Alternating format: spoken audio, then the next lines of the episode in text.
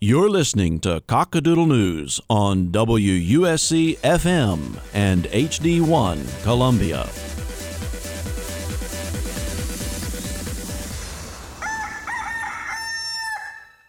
Hello, everyone.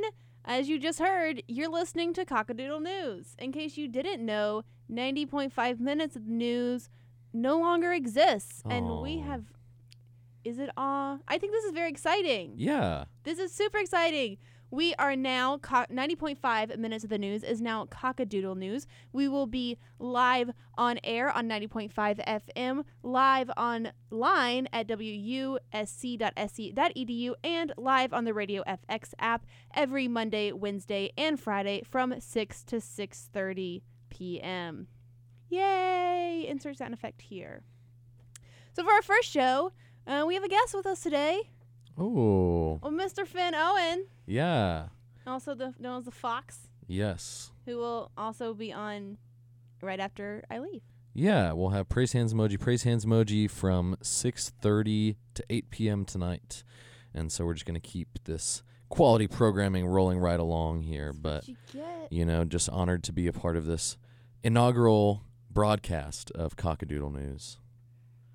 What so how often are we broadcasting this? 3 times a week. Oh. Every Monday, Wednesday, and Friday. Oh. From 6 to 6:30 p.m. And do we get to hear your voice on these days? You do. Oh. Yeah, I know. You had to listen to me, but we're breaking it up. Last semester, y'all had to listen to me for 2 straight hours. Now it's 3 times a week, but it's not for as long. Yeah. So and make sure that you stay tuned because we are going to have lovely guests throughout the semester. We have a great lineup, including lots of students and lots of not students. Because those are the two community categories. Members. Nice. Those are the two categories that we have here at USC. Yeah. All right, so should we just jump into things? Let's do it. As always, if you're ever listening and you would have an opinion you'd like to share or you just want to chat, you can give us a call. It's going to be a little bit harder this semester because we're not really going to play that much music, but we have solved the solution by being available both on Facebook and Twitter if you search WUSC News. WUSC News. WUSC News. We're very fancy. All right. So I guess, should we start with some like hard-hitting news first, I guess? Yeah, I mean... This is news. We'll get the nasty stuff out of the way before we get into the interesting stuff. Maybe? I think the fluff comes at the end, right? It's not fluff. It's the puppy piece is always the last one on the news. It's not a puppy piece.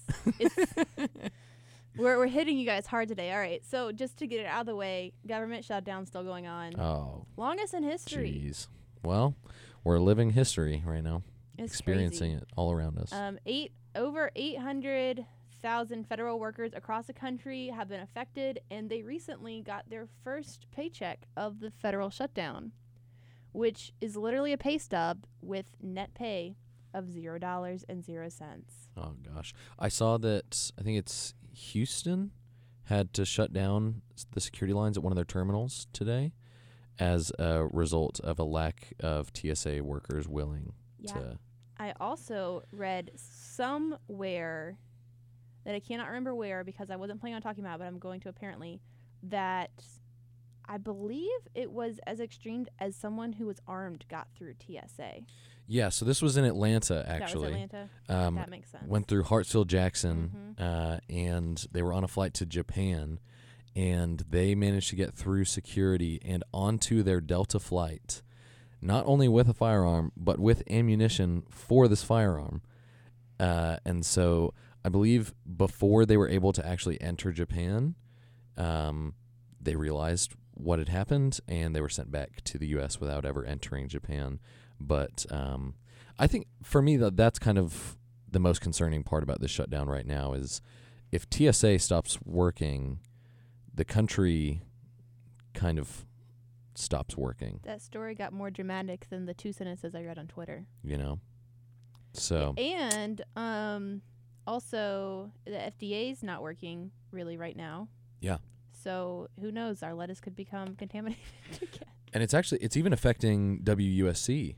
The FCC is having to shut down some of their online functionality, and so there are certain documents we have to submit every semester that we're having to delay submission because they don't have those parts of their website open right now. And so it is kind of vast in its effects on so many people around the country, but even here locally at WUSC, we're also feeling those effects. In addition to all of these terrible things we've already mentioned, some things you might not know that have also been affected is the Small Business Administration's closed, so small businesses can't apply for loans. The Department of Housing and Urban Development is also closed, so grants for new home buyers, or maybe if you aren't necessarily at the most high social standing and you need a little bit of help to get a home. Yeah. Can't get that anymore.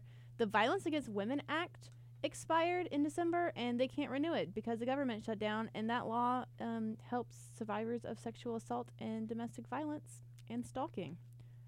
So, pretty important stuff. Also, the parks and museums are shut down, which is really sad, but also not as extreme. Yeah. It's, you know, it's affecting a lot of people just trying to live their basic, you know, everyday lives. And so it'll be very interesting to see how this story continues to develop. If you would like to hear personal stories of this, they're all over the news. I was watching a story right before we went live on air where they had, I think it was Fox, and they had interviews. I think Fox had interviews with people who were talking about how they're like having a hard time paying their bills. But luckily, we're kind of coming together as Americans and being supportive. And they said that a lot of people that they had to pay bills to were very understanding of their situation, which is nice. And just here in Columbia, we've had a local chef who's been teaming up with other community members in order to feed TSA agents here at CAE. And so I know that we had the chef over at Bourbon down on Main Street went and brought food to the TSA agents. And so really nice to see ways that the community is kind of helping out during this very interesting time. I think that one of my favorite stories I've seen was on Instagram. So of course I didn't read the whole thing. But it was air traffic control workers from Canada who sent like Papa John's or Domino's or some like fast food delivery pizza chain, and they sent it to the air traffic control workers down somewhere down here. That's pretty cool. I would imagine somewhere near Canada and not like Florida or South Carolina. But, you know. Yeah. You can only put so much of a news story out on social media. But there we go. The outreaching effects of the government shutdown. Longest in history. Here we go.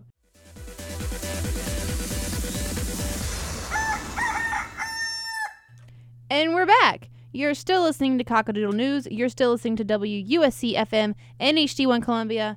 And we're still on the air thanks to your generous support, which we'll get to later when fundraiser week / month rolls around. Ooh. Little preview there. Which we also have special guests lined up for that already. Wow. I know. We're really getting the ball rolling. That was a coincidence. It just happened to come up in conversation. Okay, so questions. How much screen time, Finn, do you think that you were exposed to or you had as a young child, like elementary school or younger? As a young child, probably not that much. I mean, I can't imagine. I'm sure we watched movies, but I don't think it was very much. You were a play outsider. Oh, definitely. We had to. My parents. There was no choice. Yeah, it was, you know, turn that off and go outside. You know, and especially, I mean, when we were really little, we didn't have the sort of access to all the TV shows and, you know, Netflix and all that we have now. True. So. Yeah, definitely. I think even when I got into like playing video games and I had like my Game Boy and then I gradually got to my DS and my Wii. Yeah. We never advanced past that. We stopped at the Wii.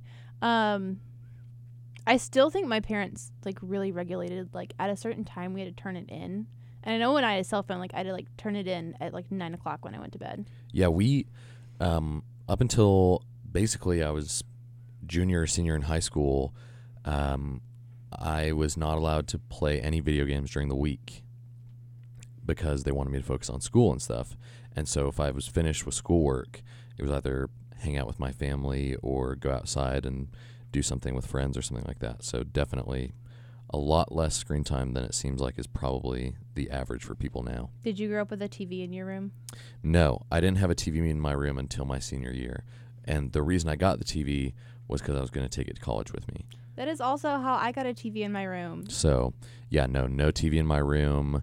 I did have I was allowed to bring my phone to my room, but I don't think I had a smartphone until, I don't think I had an iPhone until sophomore or junior year of high school, which now I bet the average age is probably like 6th grade that people are getting smartphones, which is ridiculous to me. I don't know what the average age is because that's not what we're talking about. But we're talking about screen time. Yeah. I came across / was sent this very interesting article about the rise in autism in first world countries compared with screen time. This is an ongoing study. We're not saying, and neither are the writers of this article saying, like, by any moment that just because you're exposed to vast amounts of screen time, you're autistic. They're just saying There's a correlation between some people because looking at screens can stunt, I guess, or hinder your brain development. Interesting. So it has been suggested that removing electronic screens from the lives of younger children at least like 4 years old and under can decrease their risk of autism and or reduce their symptoms after they have been diagnosed. How, you ask, was this found? I will tell you. I know. So this article that I read came from Mad America.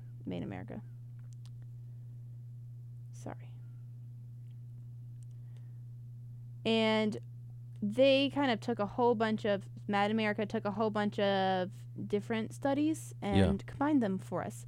So this was first noticed in Romania, I believe, and then a follow-up, not really study, but there are more observations that they then decided to write about, was found in France with children who spent vast amounts of time in the hospital.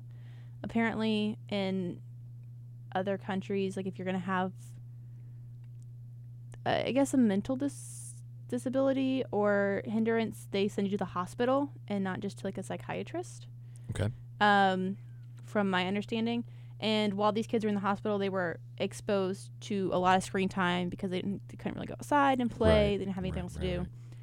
Right. So the Romanian doctor took away their screen time completely, and the signs of autism were greatly reduced or completely disappeared within a month or two.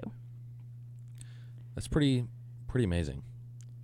And then two French doctors, Dr. Isabel Therese and Dr.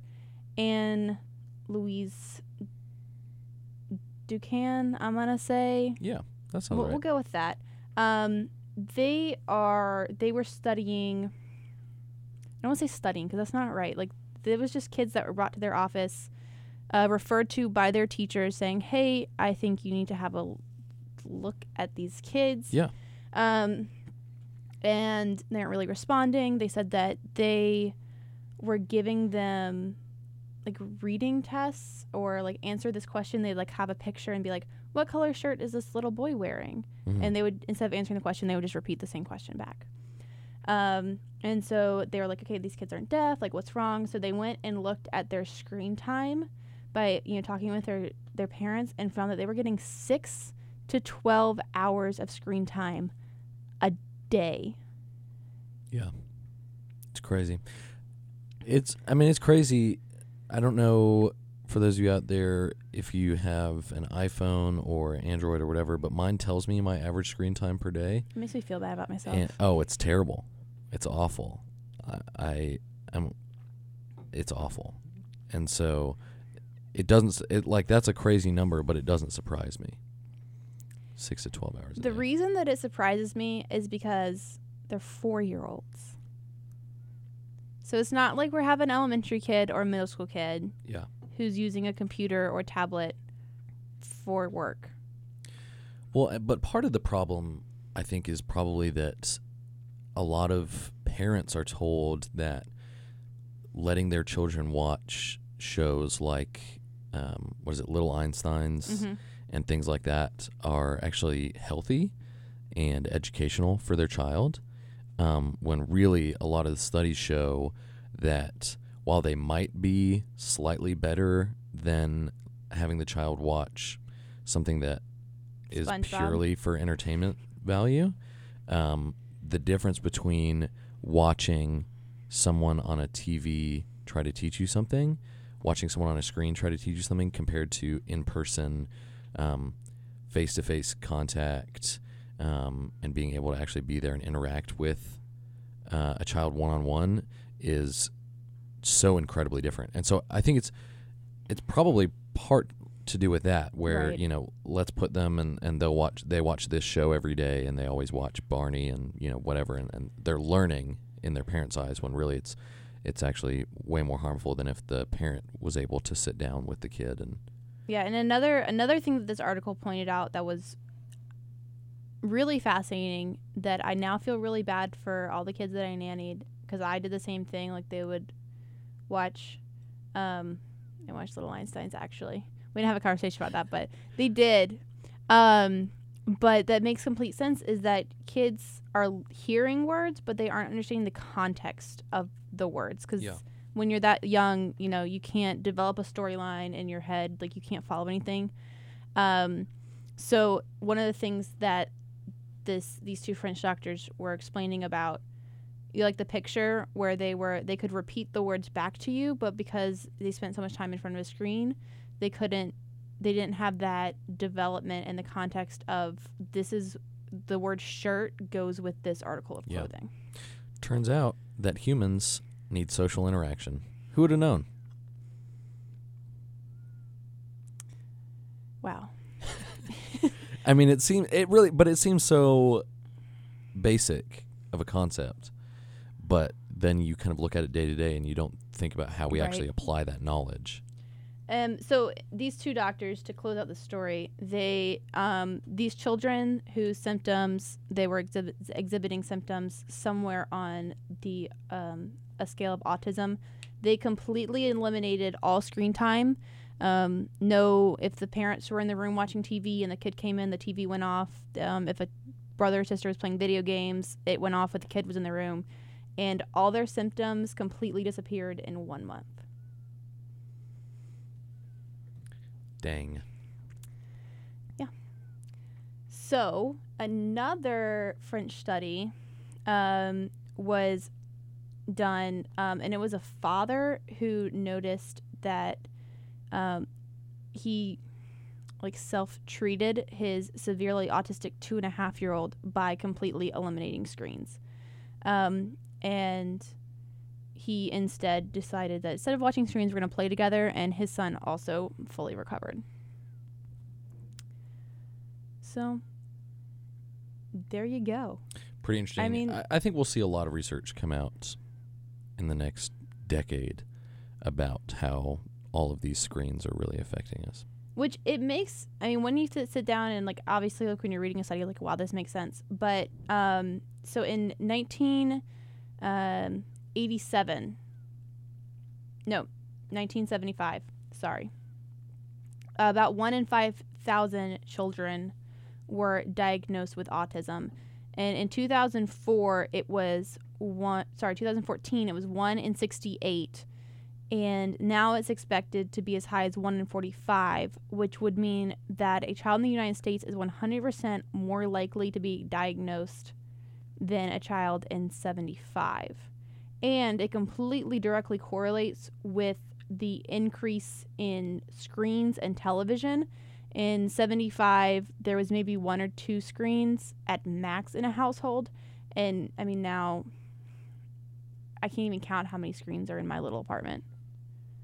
Many. I could, but, I mean... Safe to say, lots. Yeah, I own 4 or 5. Just me. Yeah. And there's 4 of us living in the apartment. We have 2 computers. We have 2 TVs in our living room. So those are not my findings, but my reporting of the findings. There you go. So I thought that was interesting. If you also think it's interesting, let us know so that we can talk about things that you want to listen to. Yeah. That is us. We'll be right back to close out the show in just a quick moment. Welcome back. You are listening to Cockadoodle News. We are almost out of time. Does this half hour go by so quickly? So far, I'm kind of liking it. It's gonna be a good semester. I am pretty sure. Just before we leave, some quick updates about USC. The Mendleton Observatory is going to be closed tonight because of weather, and they're also being closed next Monday because of the holidays, but they'll be open again on January 28th. The McKissick Museum will open up a new exhibit tomorrow all about the history of cotton. I don't know. I think it sounds like it could be really interesting. If you happen to go, we'd love to hear about your experience. If you would like to share it with us on Twitter or Facebook, you can find us by searching WUSC News. And you can find our regular social media by searching WUSC FM. We love interacting with you guys. It's fun and it makes us feel loved. Moving on, USC Intramural Sports will have a table out on Green Street tomorrow and Wednesday, both from 11 a.m. to 2 p.m. with information highlighting the spring 2019 season as well as how to apply for a job being a sports official for softball, basketball, floor hockey, and outdoor soccer. And then our last note is that the Post and Courier will present Minimally Adequate, a lecture series about the challenges of minimally adequate education in South Carolina. Who could have seen that coming? And that will be on Wednesday, January 16th from 6 to 7:30 p.m. in the Russell House Theater. As always, if you'd like to check out more events, you can check out sc.edu/calendar. We'll see y'all again on Wednesday from 6 to 6:30 or sooner if you check us out on Facebook or Twitter. This has been Cockadoodle News on WUSC. Don't forget to check us out on Facebook and tune in every Monday, Wednesday, and Friday from 6 to 6:30 p.m.